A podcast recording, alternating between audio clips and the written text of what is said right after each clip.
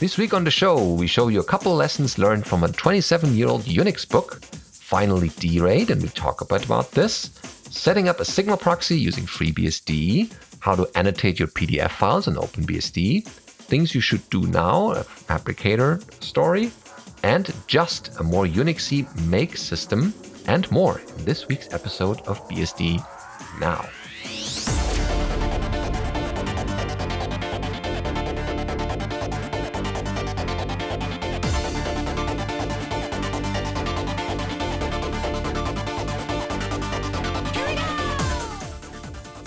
BSD Now, episode 393. Finally, ZFS D-RAID, recorded for the 3rd of March 2021. This episode of BSD Now is brought to you by Tarsnap. Go to tarsnap.com slash BSD Now for the online backups for the truly paranoids. Hello, I'm your host, Benedict Reuschling. And I'm Dan Langille. Surprise! Yeah, he's back, and we thought why not make two episodes because, well, Alan should have a little bit of a break, but not too long. So Alan uh, was happy to let Dan on the microphone again, and uh, that is what we did. So this one is done by Dan and myself, and we have, of course, headlines for you. And that is an interesting one because there are lessons learned from a 27 year old Unix book. So, one of the reviewers one of the Amazon reviewers of Sun Performance and Tuning, Java and the Internet, gave this book three out of five stars. And while it's, they said, while still a nice introduction, the book by Adrian Cockcroft has become dated, claimed Roland back in 2003, which, believe it or not, was 18 years ago. So the Porsche book as it's as it's referred to, is quick to explain the analogy between Unix and the Porsche 911, which is featured on the co- cover. Both were created in the 60s in a form similar to the current one. I don't understand what they mean by that. But both represent the greatest and latest of products around in 1994 and indeed 2021 despite their quirks. What what the reviewer talks about is when it comes this is the person this is the the guy in the blog post not the uh, amazon reviewer. When it comes to the porsche book i find it fascinating to read about the most common usage scenarios of sun servers in the 90s and i can't help but feel sorry for the admin who didn't know that for sun os 4 only file names up to 14 characters long are cached in the directory name lookup cache dl dnlc oh, that's interesting I, I, I kept reading through this to find out the little oddities that, that were in there. Um, one of them, where was it? Uh, there's a chapter that talks about the built in LE network interface, and it points out that it shared its DMA connection with the SCSI interface. And crucially, the network interface had higher priority, but it still meant that if you had heavy network activity, it was likely to to reduce disk throughput, which at that time I can understand w- why they did this. It, it, was early days in hardware, but nowadays you you'd be heavily criticized if that happened. But this is one of the things that a sysadmin back then had to know. I find that amazing. The author suggests taking multiple SAR utilization measurements at various load levels and combine them with awk to get an overview of how the system behaves. So they talk about VMstat and SAR in detail, and they talk about uh, they focus in on something called a runnable queue, blocked queue, swap usage, and so forth. And th- they mention that the Linux version of VMstat and star, SAR from Proc PS and sysstat are slightly different than different from the Solaris ones, but the main ideas still apply the, the the main incentive for reading this book is that it can still provide valuable lessons today as some of the true historical as well as some true historical gems for those who, who are into such things. And you don't have to buy the book which the author did with the which the blog post author did but you can get a copy of it on the internet archive if you're interested. Um, it, it's always insightful to read what people had to deal with and how they had to solve problems back then um, and the things that we take for granted today and easily you can see how far we've come in just 10 to 15 years let alone way back when this was written which was 20, 2003 was the uh, blog post, but I forget the date of the book. It was 27 years ago. I'm not going to do the math. yeah, uh, so that's not good. 94, 94, 84, 94. Around that. Mhm. What I find interesting that when they talk about in the configuration factors and levels section, how complex uh, and quickly complex uh, the measurements and tuning becomes. So when you perform a set of tests, there are multiple settings and knobs one can work with, each having various options to choose from. Which file system we are using? What's the version of the application we're testing? Kernel buffer size? And so when measuring each combination of those six different factors, with four levels each would take 4 to the power of 6 you know 4096 measurements which clearly is madness they, they write and by reducing the levels they considered to 2 still evaluating all six different factors in all possible combinations we get down to 2 to the power of 6 with 64 measurements instead of course most of these work in combination and provide you the the benefits of the better performance this way but just the number of things you have to measure and the complexity can explode pretty quickly. This ties in well to the last episode where we talked briefly about benchmarking, all the different Yes. changes that you can make in a benchmarking uh, situation. So Yeah. this is just a very this is very simple in comparison. Yeah, Brendan Gregg's book also came out recently or recently-ish. Uh, the new what's it called? Um, second edition of performance benchmarking. And I don't know the exact title at the moment, uh, but that has things like those in there, like how do you perform proper measurements and that you get the the proper results in your that you uh, want to know about the answering your own performance questions. So why is this slow? Has this ever been fast? And things like that. I have enough trou- trouble evaluating disk speed, let alone benchmarking properly. Mm. Yeah, it's a, a fascinating topic, but also very difficult because you can make a lot of errors that you know ruin the results, or you can draw the wrong conclusions. But that's why it's good to have books like this to uh, show us uh, how to do it or a basic approach. Even if it's an old book, they can still be valuable. Mhm. Mhm. And then we have uh, what Alan is probably be very happy about, and other people as well. D-RAID, finally. That's over at Klara Systems. They wrote an article about that. So this is a sneak peek into the latest and long-awaited feature of OpenZFS. And so D-RAID, uh, are you familiar with that? It's going I- I- around for a while. I, I've heard of it before. I've heard Alan talk about it before, and I remember as I was reading the, this blog, blog this blog post. Yes, I've heard of that before, and I've heard of that, and that sounds familiar. And I vaguely remember thinking, okay, well, yeah, but why is it better? How does it improve things? And the, the this post goes into a little bit of detail on that. So D-RAID, also known as distributed RAID, is just a different type of VDEV, and it complements existing ZFS data protection capabilities and is really aimed at very large storage arrays. Um, what what happens is that say you have a 14 drive wide RAID Z2 VDEV using 12 terabyte spinning drives. So a rebuild can easily take a week, they say. I've got five I've got five terabyte drives, about 10 spindles, and I think it takes about 24 hours. I can't I can't remember. It's been so long since I've had a rebuild. So what they try and do here is they they take that they use the the RAID Z like underpinnings and D-RAID permutes or mixes disk blocks together in a way where accesses are evenly spread across all the drives. And that's the key point is that you utilize all the drives evenly.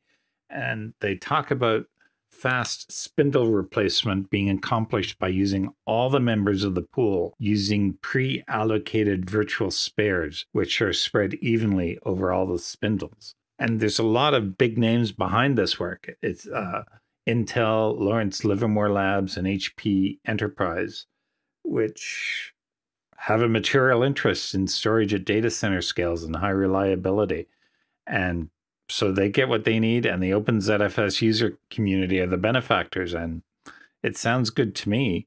especially um, as we get into bigger and bigger drives and storing more and more data on them. Yeah, so ZFS enables that, and with that come the uh, added uh, necessities that uh, D-RAID tries to fix. The when I started reading about it, one of the things they they, they mention is this: a scrub is a gold standard for for pool health. However, a scrub might be a prohibitive amount of work because you have to visit every block allocated in the pool. So if you have 10 drives of 12 terabytes, that's 1.2 petabytes, maybe.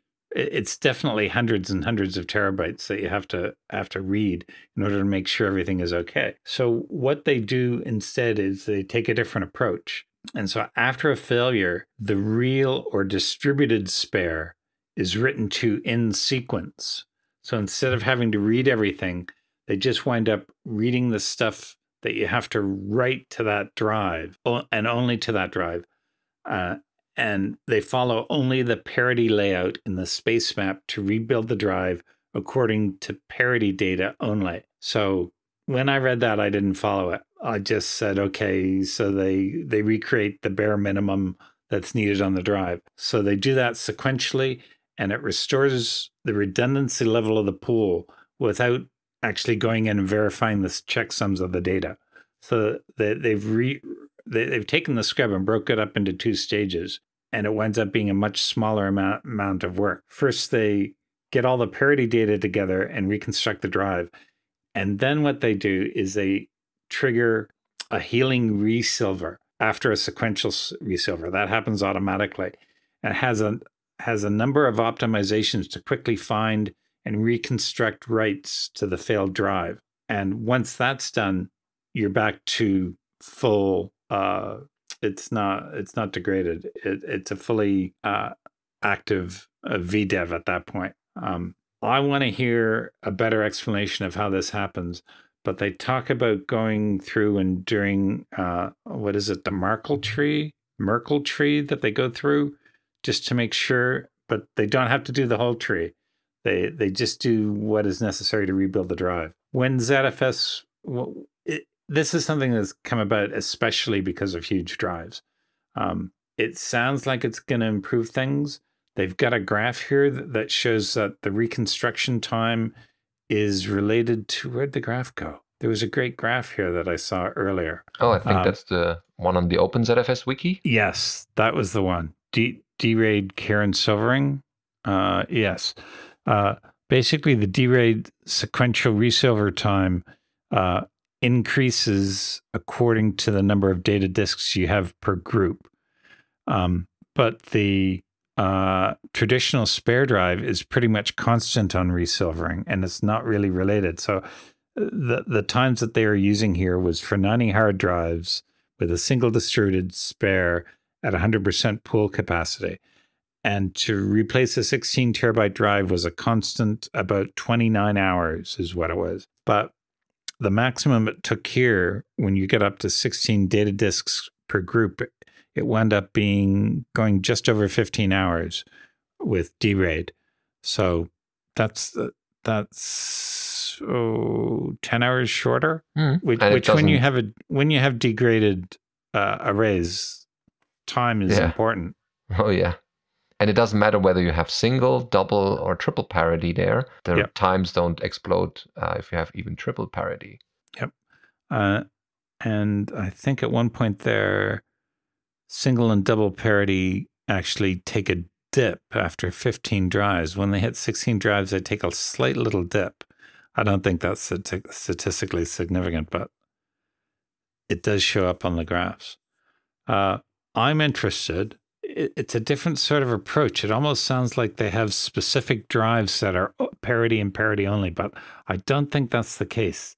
It's the it's. I think it must be the way that I'm reading it but they they refer to spare drives and and parity drives, but I don't think you can point to a drive in a group and say this one's a parity drive. Yeah, that uh, we need to look into. So they provide a couple of zpool create commands with the new D-RAID options, um, where you can apparently define the parity level. Yeah. Uh, but I would have to try it out myself with a maybe a, uh, in a virtual machine with a couple of test disks added to it.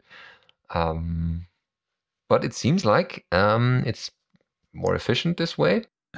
But- And instead of a hot spare, you have a spare that's actually within the pool already, and that that's an interesting approach. Mm.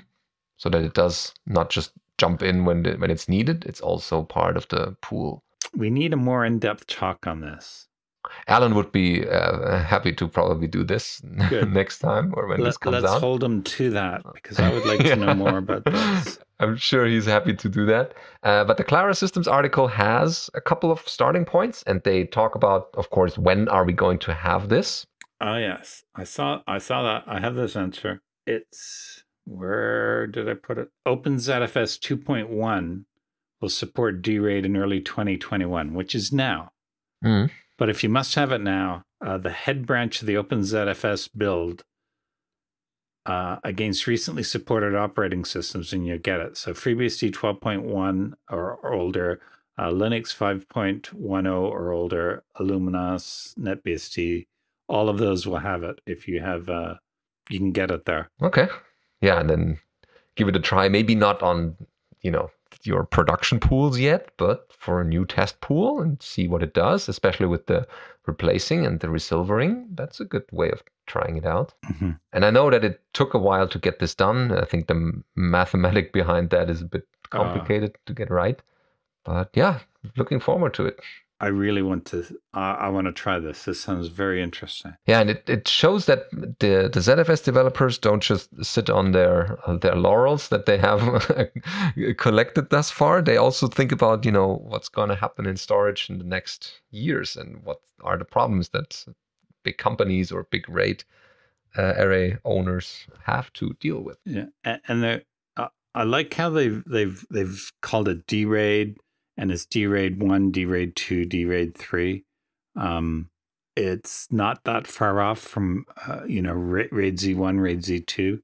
So it's a similar terminology, but I'd like to know more about how it differs. I, I saw some stuff in the wiki, but I'm sorry, I'm having trouble following it. Yeah, it's um, it's not uh, for uh, you know non-invited or non-initiated developers. I think Alan was um, much more much deeper in it, but that's what we do. We, we read the news and people can Yeah. look into it further. Um, the the ZFS uh, hand not the handbook, the, the ZFS web pages uh, also have um, a bit more information that we read.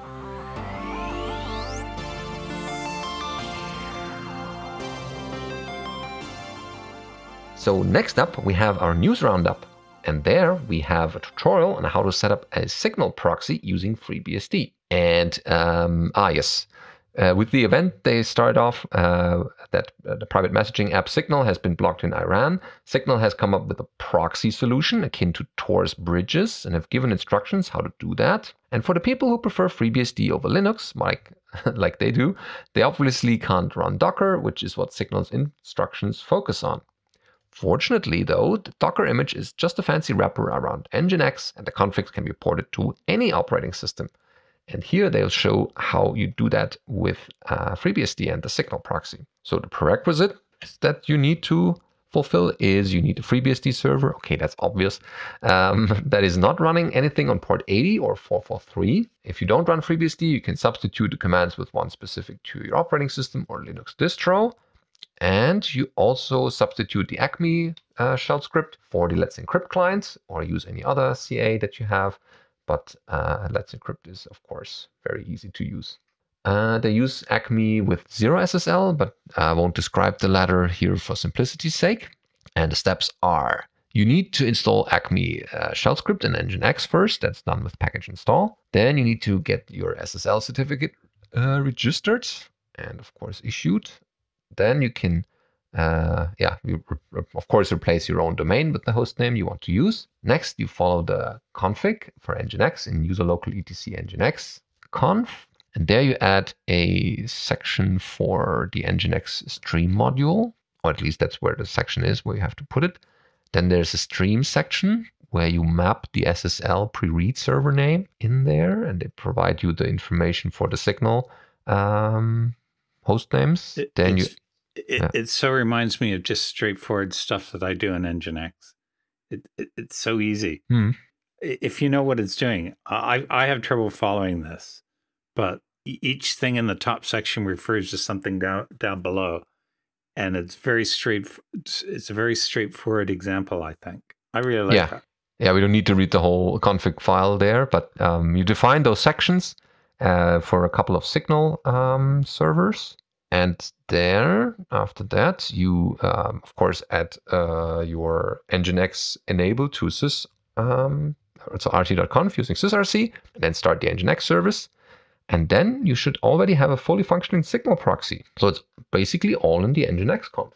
Yeah, th- this is pretty impressive. People that know a lot more about Nginx have done this because I can't follow most of this.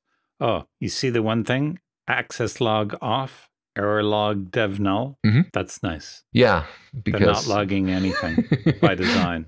no one wants to listen into the conversations they go through Mhm. uh, on that proxy. Yeah, this is yeah fairly straightforward for security-minded and privacy-minded folks. and I, like that it uses three of my favorite tools FreeBSD, Nginx, and uh, it recommends the acme.sh uh, client for Let's Encrypt.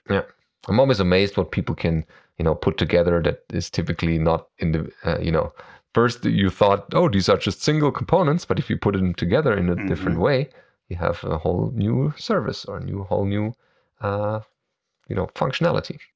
And, and th- this should work on any OS that you can get an Acme combat- compatible Let's Encrypt client and an Nginx.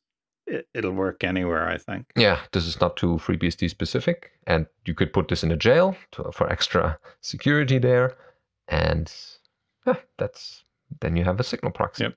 The next uh, article that we have here is how you can annotate your PDF files on OpenBSD. Now, this reminds me of something that I was trying to figure out earlier today. I actually had a tool that let me annotate um, web pages, and this was very similar. I couldn't find my tool. I couldn't find my login details because I couldn't remember the tool. And once I fa- saw the words annotate, ah, that's what I got to search for in my password manager. There it is. But anyway, that's that's not that's not relevant to this. So sometimes you want to annotate PDF files, and I can think of one reason. Uh, you're trying to highlight the important bits in a document re- you're reading, or you're going to provide feedback to someone later, and so you just highlight the bits you're concerned about. So, in in this case, someone was leaving Mac OS, and they wanted to uh, mimic some of the features that they use, specifically uh, annotating or signing PDF files is a really simple task using Preview. I've not actually used Preview to annotate PDFs. I'm going to have to look into that. I couldn't do it on OpenZFS using Zathura. I'm not familiar with that. Set, And, yeah. Hmm. or XPDF, but there is a software in the ports tree that can achieve this, Xjournal. Now, it's Xjournal is described as an application for note-taking, sketching, or keeping a journal using a stylus. And now that my touchscreen is calibrated, highlighting can even be done with your fingers. Uh, installing the Mhm. software is easy. It's just package add. Uh, then you open the PDF document and start annotating it. The highlighter can spotlight text zones, or the text tool allows adding text with your own preferred font settings. And basically, you can just draw on the PDF as you like or sign it. And once you're done, you save your work into an XOJ file, and or it can be exported to a read-only PDF. And I like that. Uh, take the original document, do a file save as, and you've got everything in there. Oh yeah. So I used um, macOS's preview tool for um, you know assigning document, Hmm. and that's more accepted now than before the pandemic. it Turns out. Uh, another tool that you might be interested in, Dan, is OCR My PDF. So sometimes you have a PDF that's just an image Mhm. that you cannot, you know, copy text from, and OCR My PDF takes that, runs it through some, you know, OCR engine uh, with a bit of, I think they had some, you know, text recognition in there and some AI of sorts. Um, but then it renders you a new document that you can then select text in, Hmm. and that's uh, helpful. I did it for a couple of you know things I scanned years ago, uh, some some builds that I had, And then I could just copy stuff out of there because it's not an image anymore. It's Mhm. now just real text. Huh. And with this one, you can now annotate those as Yeah. well. I just have discovered this in um, preview. So I don't often need it, but now when I do, I see it's there. This is great. Yeah, this is a little toolbox and it allows you to write your, uh, use the touchpad to write your signature. It's not the most prettiest signature, but it works. It's fine. And- There's nothing wrong with Yeah. it at all. And I think the the thing that we have here is also doing this is uh, this is cool. And again, this is not OpenBSD specific. This should uh, the software should also be available on other Unixes. So it's good to know about this. Let's check fresh ports. yeah, excellent. That's what I do. I do a lot of annotating for um, when students uh, send me, uh, you know, lab reports or um, when I'm their co-thesis supervisor in bachelor's or undergraduates. Uh, then they send me extracts from there, the things that they already have written and want to uh, have comments on that. So I'll be happy to smear in their documents. Here, here's something funny. I called it X Journal. I know that I called Oh. it X Journal because I remember. And when I went to search for it on Fresh Ports, I typed X Journal and found nothing. I said, oh. And then I looked at the show notes again and then looked back and saw, oh, I spelled it wrong. It is on uh, Fresh Ports. And Huh. there's, Yeah, there's no. there's two different no- application. X, X, Xor, I can't pronounce Zornal? that. Zornal app and Zornal, two different things, both in gra- Huh. both in graphics. Uh, one is a handwriting note taking application with PDF annotation support, and the other one is it's a tool that we just talked about. Okay. Yeah, it's fascinating what you um, can di- discover. It's it all. It's probably been there for a while, but now that we have a need for that, we can find it easy on the fresh ports. Yep. I never knew I needed Or it. yeah. especially when uh, like this person who was switching, um, you kind of get used to some of the systems uh, or the operating system specifics, like from macOS, and you don't want to miss that functionality, which keeps people from uh, making the jump in the first place. And when there's a replacement, then they can use that. Yeah, like w- one of the tools I use often on on Mac is uh, sna- uh, screenshots. Oh yes, yeah, Eh. from either a single application or just the the window that you can draw. Yeah. You can also do, uh, yeah, a section of the window. Yeah. Anyway. Yeah. Enough about OS Yeah. X. yeah. Um, yeah, the next article that we have is from a Phabricator Things You Should Do Now. So that sounds important. That's why we have it here. So uh, they so Phabricator is um, used, for example, in FreeBSD with the code reviews that we're doing. Phabricator can do a lot more, but that's what we're uh, using. And here they describe other things that you can do with Phabricator, and they recommend a couple of those. So this describes uh, things you should do now when building software because the cost to do them increases over time and eventually becomes prohibitive or impossible. For example, in the overview, if you're building a hot new web startup, there are a lot of decisions to make about what to focus on. Most things you'll build will take about the same amount of time to build regardless or what order you build them in, but there are a few technical things which become vastly more expensive to fix later. If you don't these uh, don't do these things early in development, they'll become very hard or impossible to do later.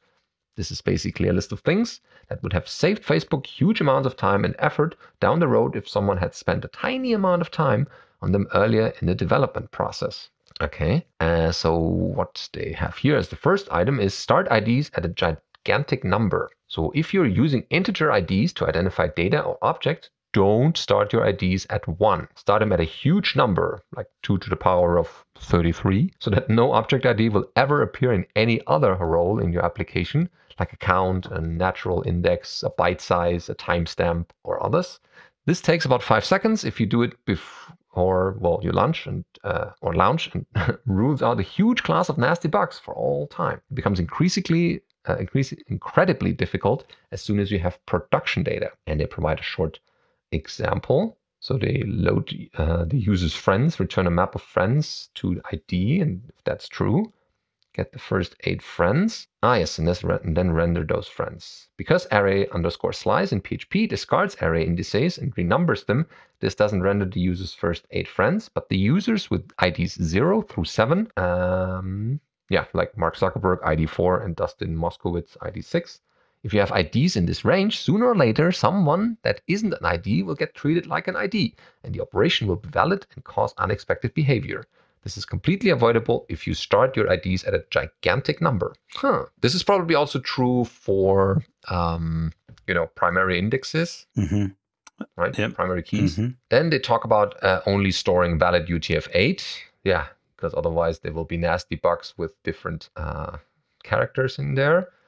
Another thing they list is never design a blacklist-based security system, and why that is. Uh, when you have an alternative, don't design security systems which are default permit, blacklist-based, or otherwise attempt to enumerate badness. So apparently, when Facebook launched Platform, it launched with a blacklist-based CSS filter, which basically tried to enumerate all the bad parts of CSS and filter them out. This was a poor design choice and led to basically infinite security holes for all time. Huh. And lastly, fail very loudly when SQL syntax errors occur in production. Uh, so this, this doesn't apply if you aren't using SQL, but if you are, detect when a query fails because of a syntax error, like in MySQL, it is error 1064. Uh, if the error or if the failure happened in production, fail in the loudest way possible. They implemented this in 2008 at Facebook and had it uh, just email them and a few other people directly. The system was eventually refined. Mm-hmm. Well, so this basically creates a high signal stream that tells you where you have SQL injection holes in your application. It will have some false positives and could theoretically have false negatives, but at Facebook it was pretty high signal considering how important the signal is. Cool, yeah, that's also interesting to to have. I think what they're getting at here is that if someone is trying SQL injection on your web page and that causes an error in the database server, that should send off huge alarm bells. Because if you can produce a, a, a syntax error from the web page, there's trouble in your code. There's the potential for SQL injection. Mm, it gets passed to the database backend and then all hell breaks loose. I, I know I can't store valid UTF-8. I can't do it for FreshPorts because I'm given data from another party and I can't, I don't want to modify it. Um, So I can't do that. And I know on Bacula, it's always SQL ASCII stored in the files because if you have a file name on disk and you change it to UTF-8, when you go to restore it, you've got a different file, not the file that you backed up. So you can't Yeah. do it in a backup system. You can't insist upon valid UTF-8 for file names. And Yeah. Recently, I had this in Nextcloud where I was syncing between different systems. So uh, I was thinking from the Mac to a non UTF-8 system, and so it found that the file name was there, but with a different, you know, glyph or thing that it couldn't represent. So it saved the uh, file again with a replacement glyph, but I still had the original file uh, on this system, so that I could, you know, either change the file name or something else. The files were completely correct, uh, but just the file names had different characters in there. and the start ID is at a big number. Um, I think that sounds okay. I don't. I don't know. I don't know. I know that I ID. I I know that big ID. You, want to use big ints then, not just an int, but a a, a big int, uh, so that you avoid ID rollover eventually. But I mean, what Mm. are the chances of you having two to the thirty-three IDs rollover? You start there. How big is that? It's yeah. Oh, it's eight billion, eight and a half billion. So Mm. it's it's not that far out. Because usually we go, usually we have sixty-four bit integers now, or ID fields. So that's a lot of data. You're you're you're Yeah. not going to wrap around quickly on that. Yeah, depends on how much data you have or how how quickly it's coming Yeah. into the database. But yeah, the the recommendations there are good, and uh, if people are designing a new system, then they should uh, heed that. Okay, then we have adjust, uh, which is a command runner, and it's more Unixy than make because it does even less, uh, according to the uh, GitHub page. I started looking at this. You know what first came to mind was aliases. Oh yes, mhm. That that's what this reminded me. Aliases and shell scripts. yeah, So it's it's a command runner. It's not a. It, it's sort of. I think of it as a scripting language, but they call it a command runner, and it's not a build system. Some of the nice features that they mention is it can be invoked from any directories. That means it's got to be a binary on the path. Arguments can be passed in from the command line. They have static error checking that catches syntax errors and typos. Uh, they have error messages with source context. They you can list recipes from the command line. Recipes can be written in any language. It's portable in that it works on Linux, Mac OS, and Windows. Um, and they they point out that it doesn't replace Make or any other build system, but it does replace reverse searching through your command history and telling colleagues the weird flags they need to pass to do the thing, and it avoids you forgetting how to run old projects. And it, it it, it seems like, as I said, it reminds me of aliases and of shell shell scripts. Um, but it seems to be uh, a more elegant way of achieving the same thing. Yeah, for for make files or similar files to build software, that's a huge page they have here with instructions and examples. It is, and I, I, what I need to read here to fully appreciate it is here's a common thing that a lot of people do. Here's how you would do it over here here's how you do it with just. Oh yeah, so people yeah. can compare. I I understood the qu- quick start like that, but I need mm-hmm. slightly different things. I need some practical examples. Yeah, they they're probably in there somewhere, and they support a lot of Unixes and build systems. So yeah, check it out. Might be useful for your build needs in the future or for a current project. And uh, they probably uh, like to hear from you if you're. It's definitely it. a popular project. There's uh, over 2,400 stars and over 85 forks. Mm, yeah, so uh, it's probably been used uh, in many other projects already. I bet it has. All right, before we go into our feedback and questions, we should mention the sponsor that we have for this week, and that is Tarsnap, of course, which is your one stop solution for all things backup. And it's a very secure way of backing up your data so first, the data is locally uh, deduplicated and uh, some blocks removed that are duplicates. So sometimes you have a file that's uh, spread over a disk in multiple locations and you only have to store this once. So that's what they do in this uh, very basic uh, step in a binary way. And then they encrypt it locally with a key. And then the encrypted disk or the encrypted data leaves your disk and is being stored in the AWS cloud. And there it sits until you need it again. And no one else can grab it from there and can make sense of it because it's just gibberish for them. You are the only person holding the, the backup keys. And then you can decrypt it again and get your files back that you at that point need very quickly or hopefully uh, never. But uh, everything is managed through a comprehensive command line that's very similar to tar, the uh, tape archiver. And the pricing is very cheap $10 gets you, depending on your database or, data size, um, very far. At least it does for me. Uh, with all the deduplication going on, it can save me a lot of data and I don't have to pay too much to use the service.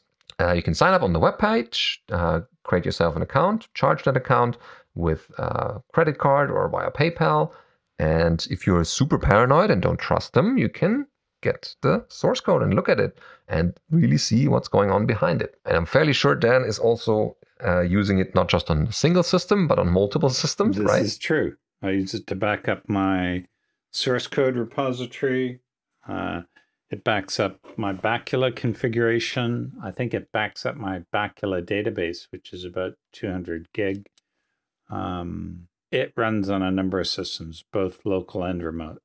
Yeah, and it's well documented. You can find all of that on the Tarsnap webpage. Uh, you could also look at how it's designed and what kind of components it contains. There's also a, if you're not sure how much it would cost you for a given amount of data, you can simulate that like with a dry run before you, um, you know, try it out for real.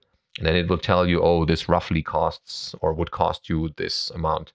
So that's a good way of, you know, determining how much it would cost. But you will find that uh, Tarsnap is cheap enough and provides you the right amount of you know backup uh, practice that you can need. You can set up a simple uh, cron job and it does it in the background. You don't even think about it after a couple days and it's just running. But when you need it, you have it. And as long as you save the key, then in a secure location, then you can always get your data back.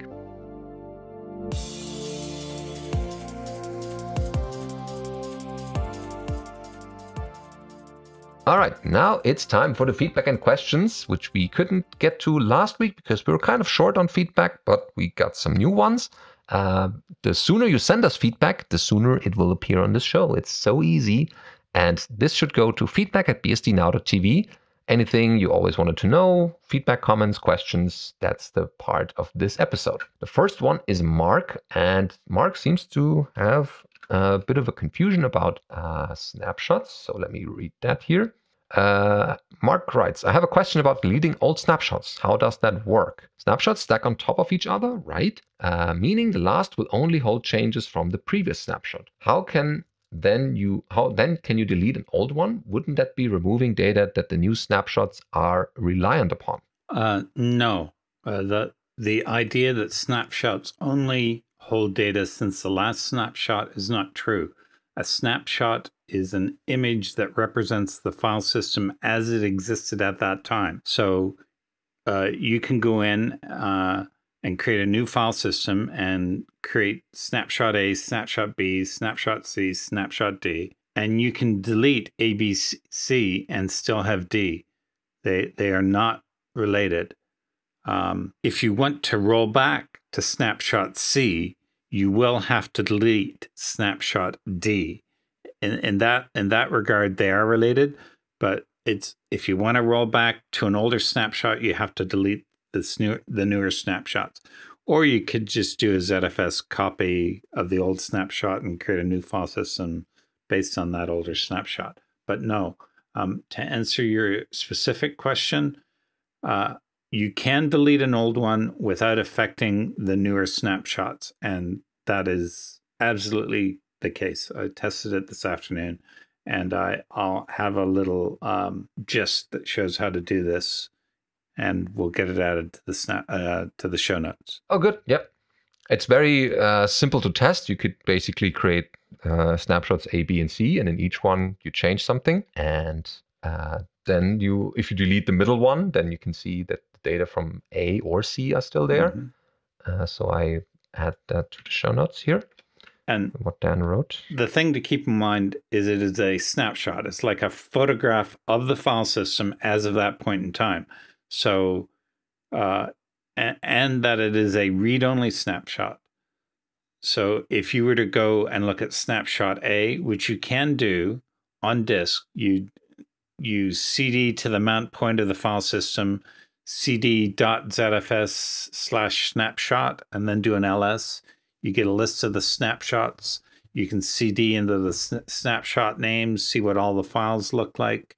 Very useful. I use that uh, feature for backups. Take a snapshot of the file system, then back up the snapshot. I don't back up the live the live file system very often. Yeah, it's for those situation of, oh, I shouldn't have deleted that file. And since there's no, you know, trash can on the BSDs or on the Unixes, unless you're on a desktop that implements that, you can use this to just save yourself without having to roll back the whole file system and just pull this file from that uh, hidden directory. You can even make that visible if you set the snapdir uh, to visible, I think. Yeah. And then well, it will, but it will confuse some some people. What's this hidden ZFS directory doing there? It's hidden.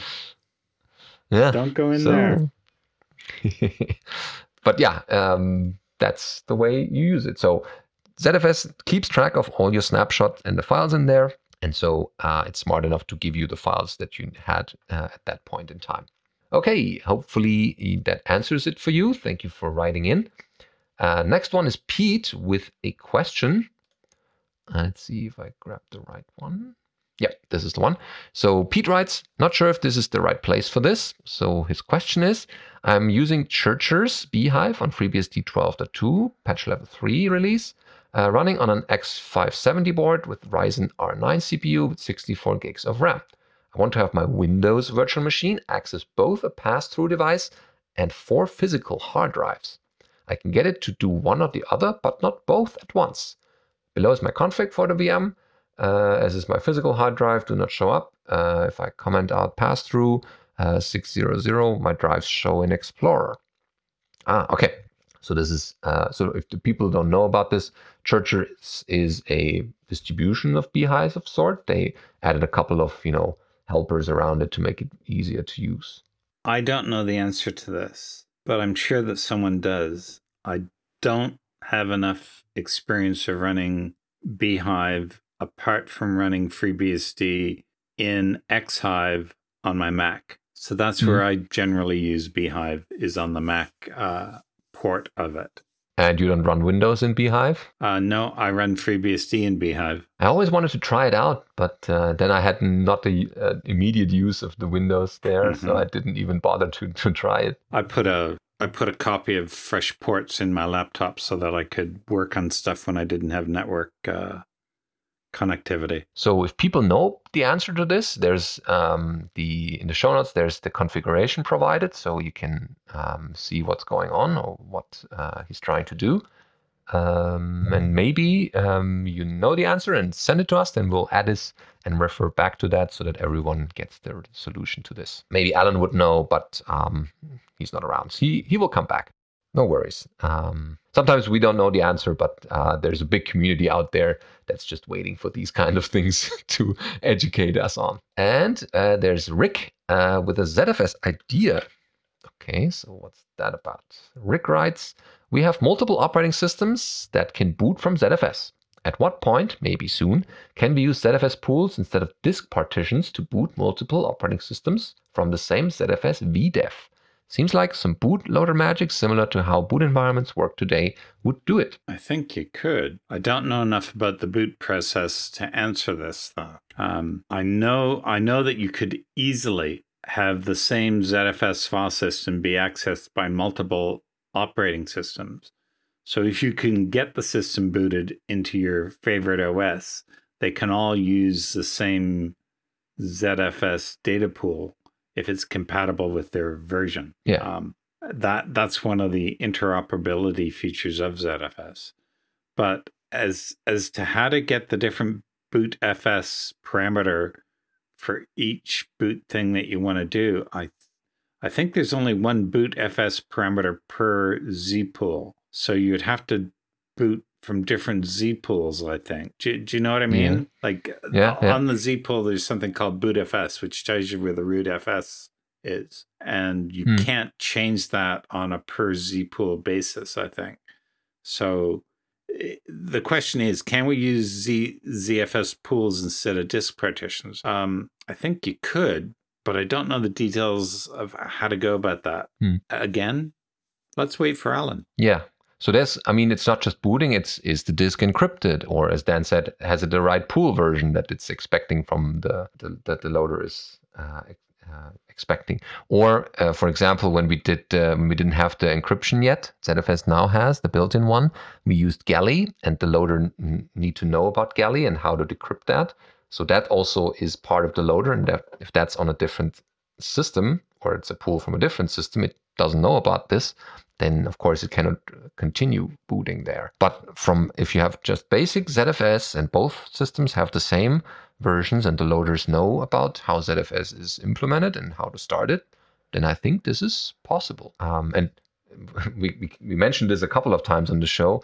ZFS is going to become the file system or storage system uh, that is compatible now with many more operating systems than any other file system before uh, if the Windows port happens to become stable enough that people can uh, use it, then this is the file system that can use pretty much any kind of operating system, even the ones that are on little endian and big endian systems. So it's very, very likely that we have this one very compatible file system in the future that is just ZFS and we can booted from multiple systems. But yeah, um, I don't know uh, anything more about that. Alan has been dabbling more in the bootloader in the past um, and would be able to comment on this further.